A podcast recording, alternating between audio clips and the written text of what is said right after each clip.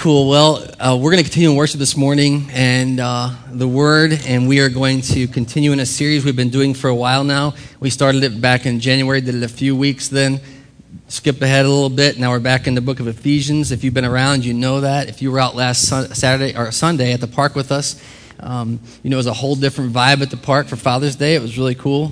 But we talked about some um, some of the same uh, challenges that Paul gives us from the book of Ephesians for Father's Day, as all of us are given uh, in our faithfulness or in our call to be faithful in Christ Jesus. Um, this week, we're going to continue a thread that we started last week. As a matter of fact, I told you in, as we went into the book of Ephesians that it's kind of divided. You know, these first three chapters are about the reality of what we have been given in Christ. And then four through six is this kind of how that looks in our life. Paul makes a case to say, this is how it, it ought to look if you're following Jesus. And um, we'll talk about this today as we walk through here. We always be careful to, to not say we're not about, about earning salvation. The cross stands as a testament to a gift given to us. We did not deserve it, we didn't earn it and God just bestowed it on us. He gave us His only Son. And, um, and yet, Paul makes the case here in Ephesians about how, as those who've been redeemed, we have a responsibility to go and share this good news with others and, and how our lives should look. Um, and Paul's going to get very practical this today as we continue in the book of Ephesians. I was thinking about radical differences in our uh, culture these days we see some radical things happening. We see, for instance, whenever you show up in a foreign country to serve, to share the gospel, people who live there say, Why would you ever come here? I remember when we went to um, uh, Costa Rica, someone was telling me there, if I lived in the United States, I would never leave. I would never leave. If I could get there, I would never leave. Why would you come here? And it seems radically different for people to come and, um, and join them. There's other things in our life that I think that are radically different. I just wanted to, I want to share some with you because I, I thought, I was thinking about how much things have changed in my lifetime. I mean, how much different they've become. But I'm only like 40 years old, so I'm not like, you know, long in the tooth per se. I know some of you young folks are thinking, man, you're old. Wait till you're 40. It's not old at all, right? Neither is 60, right? That's right. Um, but things have really changed a lot. I remember whenever my, my grandmother passed away, I was struck by how much life she had seen change. And I, I was thinking about uh, a kind of a silly thing, but at my grandma's house, whenever I was uh, coming up, being raised, there was this wooden box on the wall. And you could speak into it, and people could hear you and you had this ear thing, you'd hold your ear. It was really weird. And we used to play with it. It didn't work. It was so old it wasn't working anymore. And, uh, and then it, and it hit me, and, and I don't know if you guys, anybody have a phone with you this morning? Do you have one of these with you? Do you really? Here? At church? Are you serious? Together? You mean I could call, I could probably call Mike Dumsor. I could call you right now. Isn't that weird? Yeah, thank you. Nathan's got one. Do you think this is weird at all? I was thinking about, well, let me show you something. I brought something to show you. Check this out. Now, I told you how old I was already, so I'm not that old, right? But I was thinking about back whenever I was a kid. Now, you see, some of you guys ever see, what's that movie? That, uh, Napoleon Dynamite? Anybody see that? I remember that one of the students, uh, Angie, actually, she didn't know that was a period piece. She's like, What's up with the weird costumes? I'm like, That was the 80s, you know? uh, just wait, it's coming for you too. All right, so, and here, and this is wild because I was thinking it's like, I, this is the only one I have left. Like this, and this became this. Now, I'm an IT guy, right? What's crazy about this is it's not just this, it's, it's actually a computer. What? In my lifetime? This is a computer. Now, what's really funny, I say, you guys aren't amazed at all that you have phones here, right? I mean, oh, what's the big, look at how, look at the range this sucker had. You know what I'm saying? It was like five feet. And it was mounted in the kitchen. So when you talk to your girlfriend, you had to talk in front of mom, you know? Cordless phones were amazing, right? You could go to your bedroom and close the door. Uh, this is my favorite thing. Check it out. Listen. Huh? You don't hear that anymore, right? Last week we were at the park. This is no joke. And Dan's phone, iPhone, was on the uh, soundboard still. We got a call during uh, the gathering, and it sounded like an old school ringer. And I'm like, who brought a real phone? What is up with the real phone ringer? Ah, good stuff. Actually, as a matter of fact, they used to get, make these things portable by putting a longer cord on them so you can carry them around the house, right? Uh, things change, don't they? And, and while this might seem like a silly thing, I mean, it might seem like a silly thing, really, this isn't change, not radical change. It's just a progressive change, isn't it? Kind of over time, things have been changing. So, uh, let's see if this thing will even hold this. There we go. Don't fall. Today, we're going to talk about radical change how things, and sometimes it's, but there's this reality that Paul says we are called to in Christ Jesus to be radically changed. We say, you know, we're going to share the gospel in, in uh, Africa. We're going to share the gospel in Heil. We're going to share the gospel wherever we are. But the gospel comes with an expectation that you will be radically changed by meeting Jesus Christ. Paul himself, his confession is that when he met Jesus, he was never the same never the same.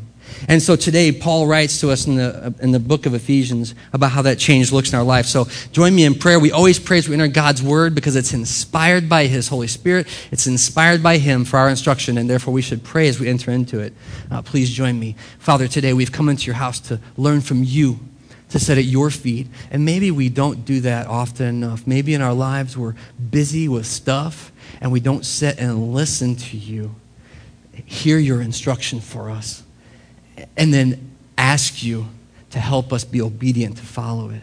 Today, if no other time, Father, we pray we would set aside this time that we could be hearing your word, that you could give us a clear way forward and a power, the power of your spirit to live out a life that's radically different in this world. And Father, for everything, we give you glory because we, have, we, we did nothing to deserve it, but it's a gift from you, the gift of life. And so we give you praise and glory for this word and this chance to learn from you today. In Jesus' name, amen. So go ahead. If you brought your Bible today, I'm going to invite you to open up to Ephesians chapter 4. If you didn't, grab one of ours. It's on page 810. It could be 11 or 12, I think. 811 or 12. We're in that range. You should be able to find it pretty close if you're in that area. And we're just going to kind of talk talk through I, I told you last week we're going to pick up where we left off last week at the park. There's this final thought that I wanted to jump off on as we continue in the book here. And this is where we stopped last week. Paul says, and put on the new self created to be like God in true righteousness and holiness. I want to read that again with you. Verse 24. And put on the new self created to be like God in true righteousness and holiness, Paul says. As a matter of fact, if you read the whole thought there, starting in verse 22, it says, You were taught with regard to your former way of life to put off the old, which is being corrupted by its deceitful desires, to be made new in the attitude of your minds, and put on your new self, created to be like God in true righteousness and holiness. The first thing as I was just, you know, moving in, into the scripture is I, I, read the verse 24 and I, I was stunned. The word actually says that in Christ you were recreated for righteousness and holiness. I think for a lot of us, we, we know that Jesus saved us. We know that we were sinners. We know that we need him, and this is all true. And yet, what Paul says here is that in that moment of being reconciled to God, he actually recreated us in God to be holy and righteous. Holy is this idea of being set aside, right? And righteous means to stand rightly before God. And so Ephesians is going to get really real now about a life in Christ and what that looks like. Paul's going to walk through putting off and putting on and how that looks in our lives. But for many of us, we, we have this moment where we believe the gospel and then we think, okay, and we stand around and we, we wait. And what Paul says, and this is very clear, he says that there are some things that we ought now to do because of our relationship with Jesus Christ. As a matter of fact, he says there are things that we can only now do because of our relationship with Jesus Christ. Does that make sense? I'm, saying you couldn't do it before Jesus, and we're going to talk about why. Before you knew him as Lord and Savior, you could not do it. Um, Paul wasn't the only one with this thought. I'm going to share a, a verse of scripture with you from uh, the first letter of John. And, and this is John, uh, 1 John 3 8, right? And this, we've studied this book before together, but this is what it says He who does what is sinful is of the devil. See, John's going to set up this paradigm about how we're living our lives. And he says, He who does what is sinful is of the devil because the devil has been sinning from the beginning. I want you to remember that, right? The reason the Son of God appeared was to destroy the devil's work. This is what John writes. And then in verse 9 here, he says, No one who is born of God, here it is, will continue to sin. Now, that's a hard word, right? Because you go, wait a minute, we're all sinners. And we are. But it's this idea of continually, perpetually living in sin. Why? Look at what he says. Because God God's seed remains in him. He cannot go on continually sinning because he has been born of God. This is what Paul is talking about when he says, Now, as you know Christ, take off the old and put on the new. This is our call forward in Christ Jesus our Lord. I want you to see clearly that the reason is because God's seed is in us. That means that He has planted, He has started a work in us in Christ that will bring to fruition His plans or his, our full maturity, full maturity in Christ. We talk about these things a lot here at Family Bible Church. But this is the hope that we have that we've been recreated for holiness and righteousness. Now, one thing that we kind of struggle with because at Family Bible we're always talking about be real, be real. And if you ask me how are you, I'll say I'm a mess. How is things perfect? No, things aren't perfect, right? But there is a definite call as a disciple of Jesus to become more like God through His power in our lives. I mean, it's just it's something the church has always taught, and and, and we also should be part of of that um, that learning process how to become more godlike in our lives. It's by His power that we will be able to do this. So, so that's kind of uh, a little bit of the, this idea that he jumps off with in, in 24. Put on the new self, right? Created to be like God in true righteousness and holiness. Read with me in verse 25. He says, Therefore, each of you must put off. Hang on, I'm stopping it. Therefore, right? We always say that. What? What? Because of this reality, Paul says, because of the new person that you've been created in in Christ, you should now do these things. Right? I want to take just a moment to talk about this idea of putting off and putting on. And then we're going to walk through these, these lists that Paul runs through. But there's this idea of putting off and putting on that we have to kind of understand. And uh, I wanted to take just a, a second because I was amazed again how when you read the Word of God, how profound it really is. There's a little bit of Greek that's happening here and this putting off and putting on. I say that because I, I read uh, and uh, preach from the NIV version of the Bible, but if you dig into the words, you know, the words behind the words, you'll, you'll see more depth of what's happening. And maybe a more, way to, a more appropriate way to say it is having put off, Paul says.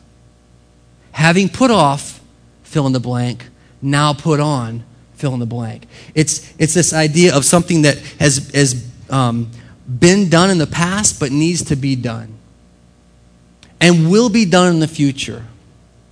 That's kind of a weird thought, right? But by saying something like put off, he's saying having put off. Paul is expecting you to lay down the old ways of life It's an expectation. But it's more than that because when he says having put it off, he doesn't just mean that in the past you will have laid it down, that you will in your life lay down these sinful habits, but in the fruition of the kingdom of God, it will have been perfectly true that you walked away from the sin in your life. Never without sin, but you will have put off old things. All this is trapped in the language of the Greek. Now, here's the thing. So he says, having put it off, it needs to be done, but it's going to be done for sure. Now, and it's an imperative, you must put on. There, you know, this is not an uncommon thing, but we don't think about it often. Have you ever tried to break a habit in your life? Have you ever succeeded at breaking a habit in your life? I mean, a real habit, right? Rarely can you just stop doing something. Have you ever seen this done before? People have a bad habit and they move from this bad habit to, to a different habit. You replace what you're doing. And, and, and this isn't news to God. I think it's news to us. Really? Do you think eating licorice helps you stop smoking? I know somebody that thinks that's true. Do, do you think that chewing gum helps stop smoking? I know people that think that's true. I mean, do you think that um, reading helps you stop watching TV? I know people think that's true. You, you stop this and you start that. If you just stop one thing, it leaves this void, and it's almost like, well, what do you do? Well, Paul here says, take off, and now you must put on. But the difference between our habits and what Paul's talking about is the sin that is offensive to God. He repeatedly says, Should we go on sinning because grace abounds? No way. God's grace will cover all sin. Should we sin more? No way. Paul says we should not continue sinning. So we have this idea of putting off and putting on. By the way, I want you to notice one more thing with me. One more thing. In verse 22, the first three words he says is, As you were taught as you have been taught, put off and put on. What that means is that this putting off and putting on process is not only expected of believers, but it's learned behavior. I can't tell you how many times I've said, and I've heard other people say, I just ain't made that way. I just can't do that. And Paul writes to the church in Ephesus, and he says, as you have been taught. By the way, I want to remind you something else about Ephesus. Ephesus was a city where there were all kind of false gods. There was all kind of a religious practice that had no life in it. And Paul's like, remember what we taught you to put off the old stuff and put on the new stuff. This is what you've learned to do. And that's an encouragement to me because whenever I see some of these things that Paul says, I'm like, wow, how do I do that? But we can learn to do it because of God's Spirit living in us, all right? So we can learn it. Having put off blank, because you should and can, now you must put on this other thing. Check it out. We're going to walk through some things. So there's this idea of putting off the old, right? And then putting on the new, okay? So let's read on ahead now, picking up again in verse 25. Therefore, for this reason, each of you must put off falsehood and speak truthfully to your neighbor right? Because we are all members of one body. The first thing, and by the way, on your engagement sheets today, if you grabbed one, there's a spot that says, What should I put off and what should I put on? Just keep that in mind today as we're studying God's Word. But what Paul says is, Stop lying. That's really what he's put off falsehood. That's a nice way of saying, Don't be a liar. No more. You know, this is a really hard thing because I think all of us, well, we excuse it. It's a, a little lie. It's just a little thing, right? We've talked about this before at Family Bible. The reality is that truth is absence of lies. That's how it's defined. There's not a lie in it. It's absolutely true. And when Paul says, stop lying and instead speak the truth, to one another. Here's the thing if you have the habit of lying, I know there are people who just do it, it's, it's a habit. You can learn to speak the truth. A few weeks ago, we talked about speaking the truth in love. But you can start with just speaking the truth. That's a risky thing. That's a risky change to make in your life. Tell the truth. Big things or little things, whatever it is in your life, God calls us to be honest, to be truthful, to be bearers of truth.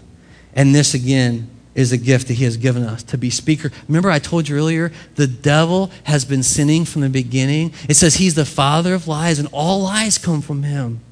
If you were lying, you were a child of Satan. Be a truth teller in the world. Tell the truth. And this is something, by the way, that even, you know, uh, the. Uh, the, the, the, good people, you know, do because you think, well, I, if I have to admit the truth of that, I'm not going to fill in the blank. Be as smart, be as accepted, uh, whatever, you know. Speak truth. Here's an example for you. Someone comes up to you and they ask you a really hard question about something. They're really struggling with their life. They're really something going bad. And, and, and you feel like, man, I got to say something. I got to say something profound and positive, but you have no idea what to say. You can just say, I don't know. That's truth. You can say, that's hard. That's truth.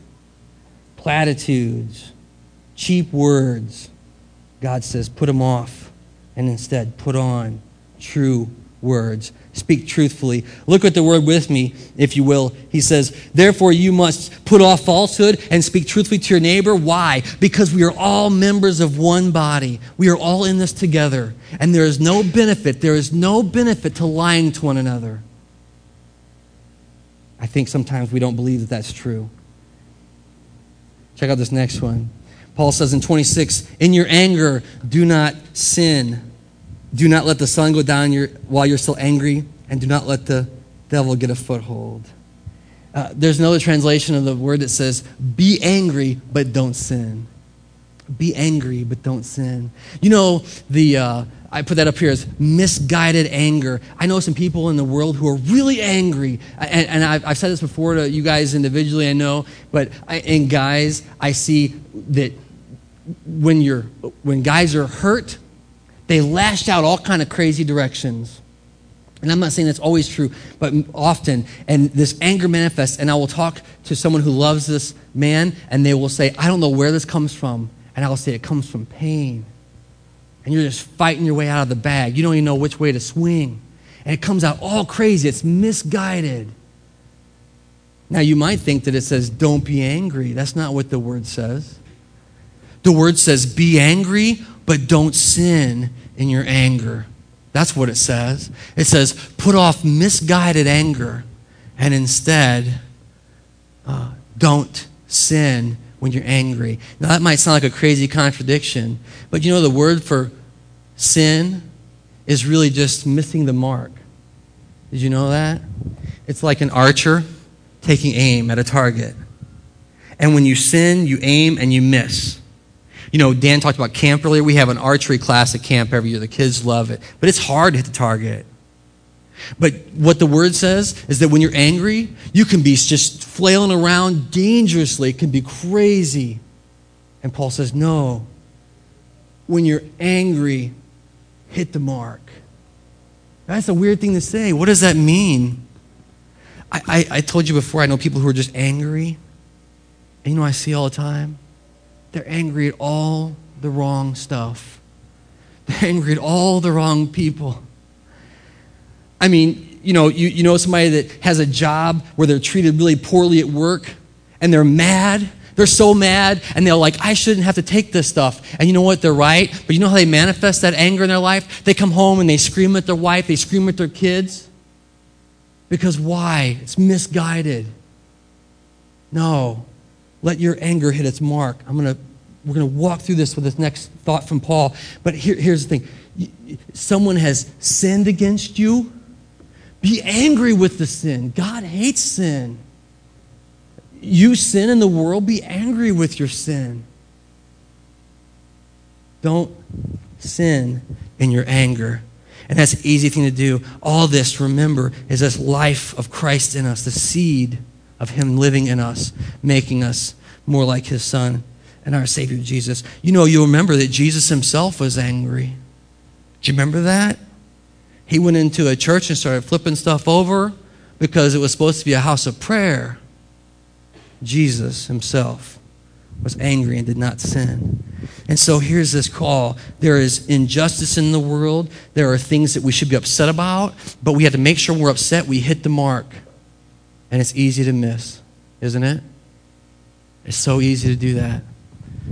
The next thing that Paul says here is do not let the sun go down while you're still angry. You know, some of us have gotten so used to being angry, let it kind of just hang out with us.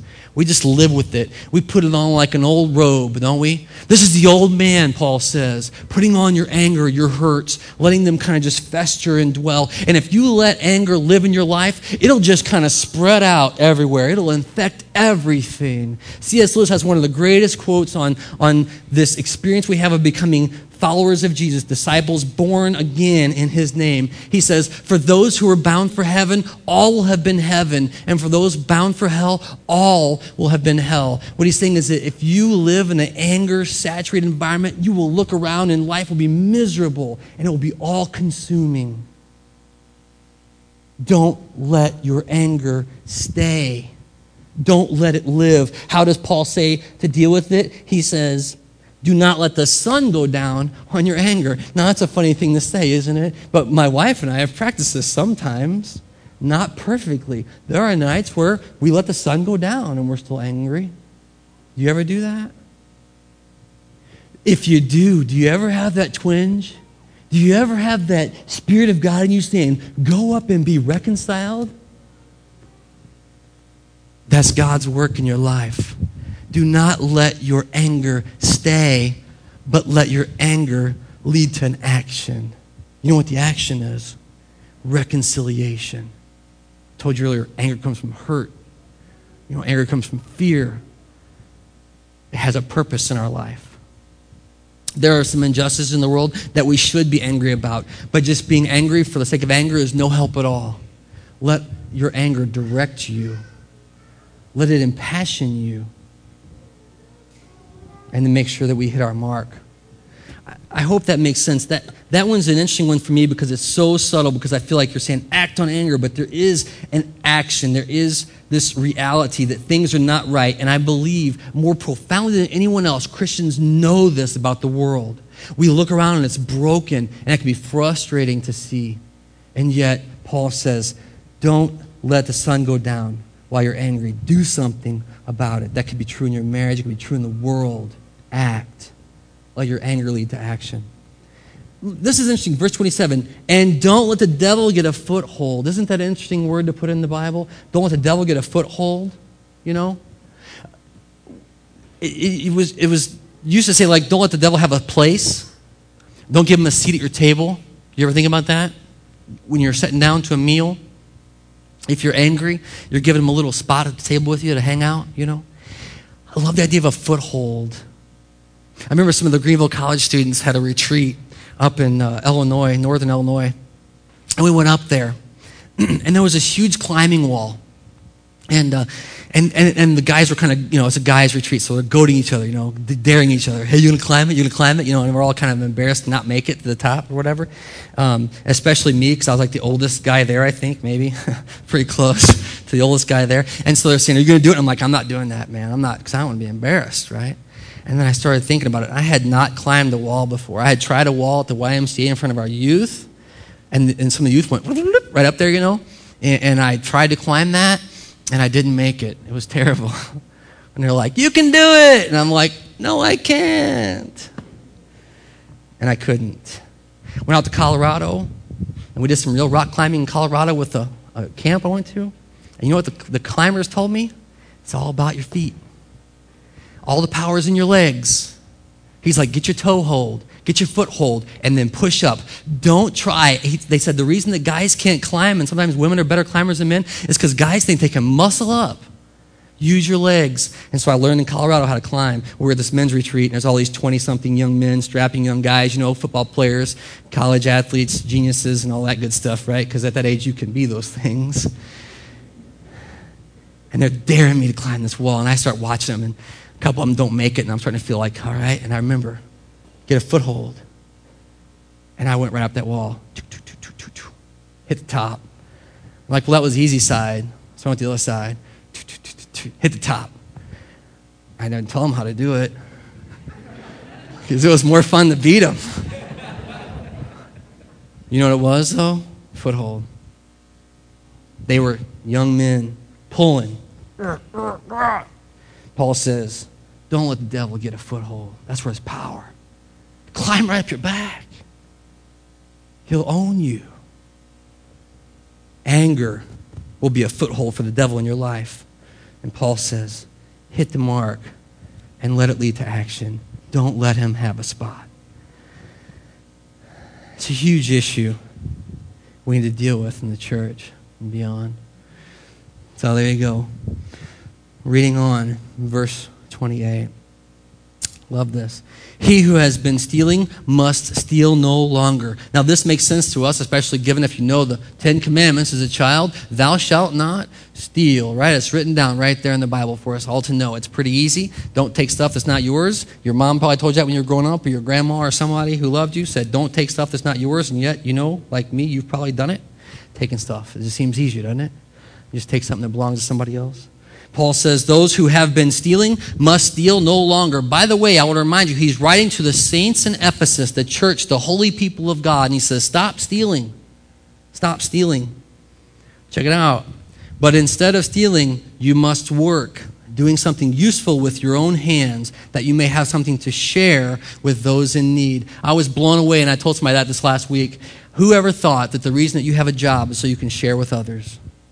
Did you know that said in the Bible? That's what that says right there. Are you gainfully employed? The word says that if you are working with your hands, you are given the work to share with others. Look at what it says. He who has been stealing should steal no longer, but instead must work, do something useful with their hands. It literally means to exhaust yourself, to work, to exhaust the efforts in what you're doing so that you might give with others. That's what the word says. Give along with others, share with those who are in need. This is interesting because I think, well, what's the problem with stealing anyway? What's the problem with stealing? Uh, it's a Ten Commandment. We don't. We shouldn't do it. But what's the problem? And then it hits me that stealing is the exact opposite of working so you can share. Stealing is saying that something that someone else has, they shouldn't have, and I need it more. I want it more. It's mine for the taking. And working to, so you can share says that I'm going to pour myself into something so I can give it away. It's the exact opposite. I never thought about that way before. I never thought about the reality that stealing is fundamentally selfish. I mean, we just kind of slap people on the wrists for it, don't we? It's some kind of a manifestation that we believe it's like this kind of we are the center of the universe, and what we want is more important, therefore we'll take what's ours. This is, if you look at the laws and stuff we have, it's like the fundamental issue that we're selfish people. And Paul says, No way. If you've been stealing to this point in your life, and I love that he wrote back to a church that had thieves in it, man, that's so cool. And he's like, If you've been stealing, I hope this word sets with you, it sets with me. Then instead, get a job so you can give stuff to others. This is the work of Christ in you. This is the same thing. Put off stealing so you can put on generosity. You think stealing is the opposite of being generous? That's what the Bible says. Is that God's plan for us to work so that we can become generous people? I, I, don't know how you were raised. I was raised that the reason that you work is so you get what you want. That's what I was taught. I mean it. You want something, you work for it. And then you can buy it, you can have it. No one taught me I should work so I can share. Not until I got into the Word. Not until God sat with me and said, you know how much you have? And you become generous. I'm not saying I'm generous. Ask Chris. I struggle with this. He says, Work so you can share with others. I'll remind you that the Bible, the narrative of God's love for us, starts this way In the beginning, God created. Why did He create? For pleasure, for Himself, for us. He gave us everything you see this beautiful day today when you go out. Gift. Who? God. Why? He's generous. You see the guy getting away with stuff out there? God hasn't, you know, struck him down, right? Your own sin. God hasn't struck you down. He's given you grace. Why? He's generous. The word says in John 3:16, "For God so loved the world that he what? Gave his only son. He gave him to us. Why? God's generous. Earlier we read that the reason we can be holy and righteous is because he put a seed in us. We were born again. Why? Because he's generous. He gives us a spirit. His work is manifest in our lives because he's a generous God. The sin of stealing is rooted in the selfishness and lack of generosity. God's heart is generous, and He wants us to share with Him in that generosity. I hope you see that. That's profound to me. That's a profound reality. God calls us to be generous. All right. 29. Do not let any unwholesome talk come out of your mouths, Paul says, church. Don't let any unwholesome talk come out of your mouths, but only what is helpful for building others up according to their needs that it may benefit those who listen. Isn't that interesting? Boy, this is a tough one, too, isn't it? So far, Paul's hit like anger, stealing, uh, and now talking about others. The word, it's rotten words. The, the, the, word literally means poisoning each other, right? Don't let unwholesome talk. That's a nice, nice euphemism for don't poison each other with the things that you say.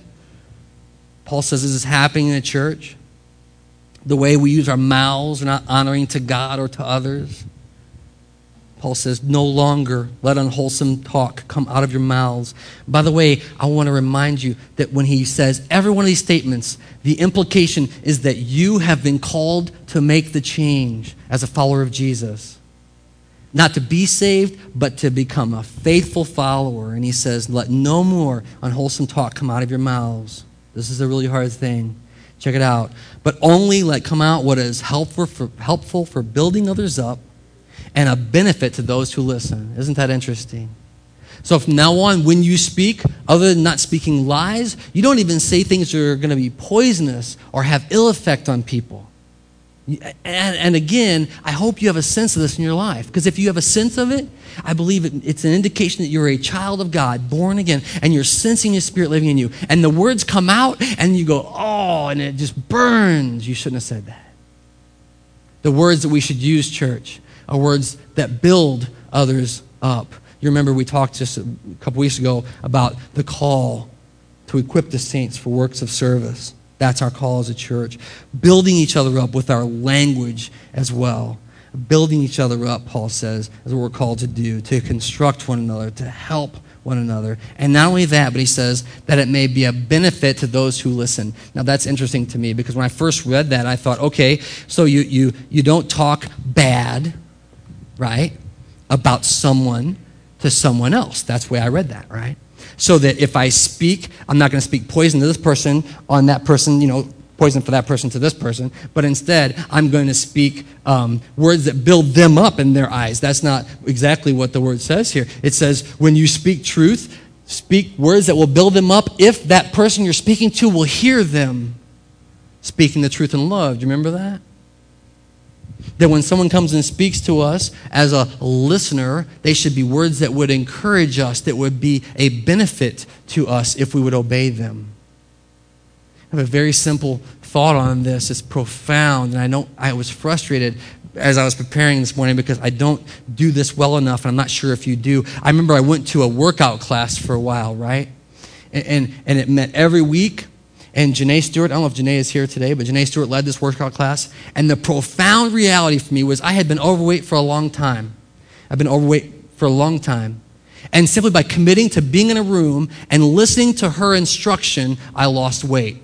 Isn't that amazing? Just hearing the words, I believed if I did what she said, it would be a benefit to me, and therefore I obeyed. And it was good and I did something under instruction that I could not do outside of it on my own. I couldn't do it. I tried. I promised. Start Monday. Monday never came. But boy, Thursday came every week. You know what I mean? You sit and you benefit, but the words we speak should be those that would benefit others. And I think the inverse is true too. If you're speaking about someone, speaking well of them, speak truth, but speak well of them. I think that that's the call that we have. No longer poisonous words, rotten words, but words that build up others and benefit them. All right. Last couple here, and we're going to we're going to wrap up. Check this out, though. This is, so Paul's kind of building towards some stuff, you know, how we live and how we speak and the what things we do with our hands, right? But this next one here is he says, "Do not grieve the Holy Spirit of God." Now, I keep saying this to you guys, but this is the church. He's writing to the church, and you would think that there was anybody in the planet that wouldn't grieve God, it would be the church. But Paul writes and says, don't grieve the Holy Spirit. Don't frustrate the Holy Spirit. The word actually says, don't make the Holy Spirit sad. Isn't that a weird word to apply to God's Holy Spirit? Don't make him sad. What in the world, what in the world could I do as a believer in Jesus to frustrate the Holy Spirit in my life? Do you ever ask that question? What is it that God would stand back and go, Really? Really?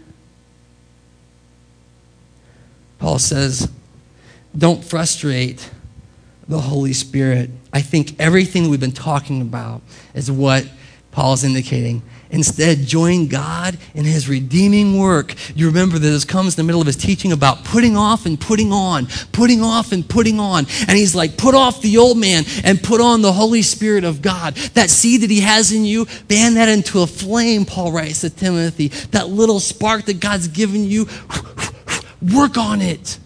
Love it be with God in your life. This is crazy to me, but the truth is that you could be saved and be grieving God's Spirit in your life. Isn't that amazing? You could know Jesus as Savior, you could know the gospel, and you could be frustrating God to no end because of your lack of obedience in His redeeming work. That one was amazing to me.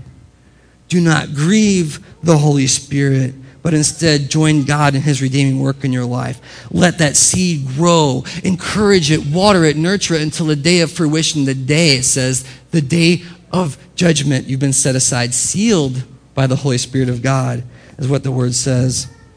Here's the big mouthful. So, after kind of Paul, I think that's the culminating word. Don't grieve God's Spirit in your life. That's the pinnacle of this, this you know, passage, this uh, section of scripture. But listen to what he says next in 31. Here goes a list, people. If you don't think he's hit all the stuff yet, check this out. Get rid of all bitterness, rage, anger, brawling, slander, and along with every form of malice. Don't be bitter. Don't be, you know, raging. Don't be wrathful. Don't be brawling. Don't be hateful. And don't be evil. That's a laundry list. And if you look at that, are you like, man, I'm not anything like that? I don't know if you're like that. I look at that list and I go, oh my gosh, I'm so many of those things still in my life, and it grieves me. I'm so many of those things. And Paul says, get rid of all of it. What's the solution?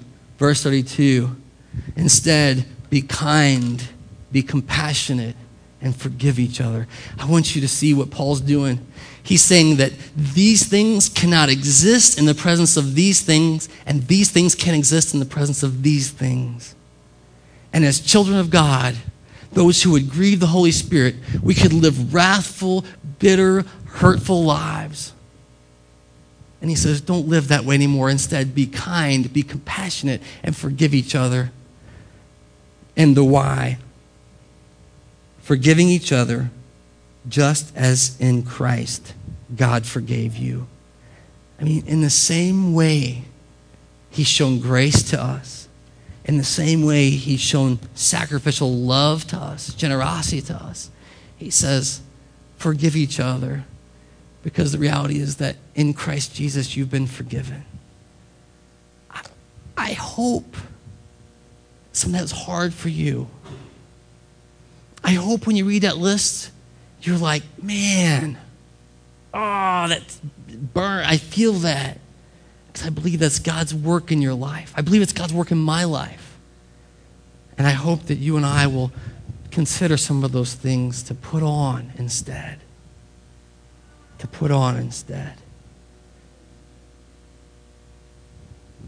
We have a small book in the back for, for folks come for the first time. It's called How Good is Good Enough.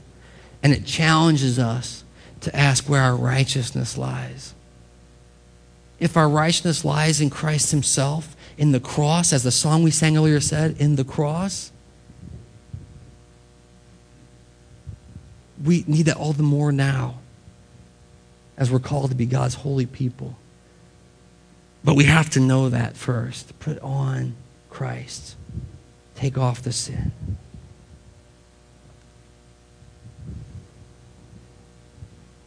Please pray with me if you would. Father God, we have come here to hear your word and to know truth and not what we want, Lord, and not the words that we would choose, but your holy word spoken over us. And I pray today that first the, the gospel of grace is on us, that for those areas of our life where it hurts, that you would soothe the pain there. And yet, pray that your spirit dwelling in us would rise up, and would really come forth in our lives, that we could not go on sinning, that we could know that we're your children. Father, that somehow in your community of grace, of love, of truth, that we could find our place and we could be more with you, more what we were designed to be. And Father, I pray for every person here today, whatever it is. And Lord, you know the list. You know right now the list in our minds, the things that, you're, that we feel like we need to put off. I pray that you would help us to do that work and to put on this new life in Christ. Teach us your ways. Show us where you'd have us to go. And Father, in everything that we do, everything, even in our repentance, everything that we do, I pray is glorifying to you for your glory and our good. May your name be made famous among us. May we celebrate, celebrate the gift that we have in Jesus. And may we live and dwell, walk in step with your Holy Spirit each day. You be praise and glory for the work, praise and glory for your way in this time together. In Christ's name. Amen.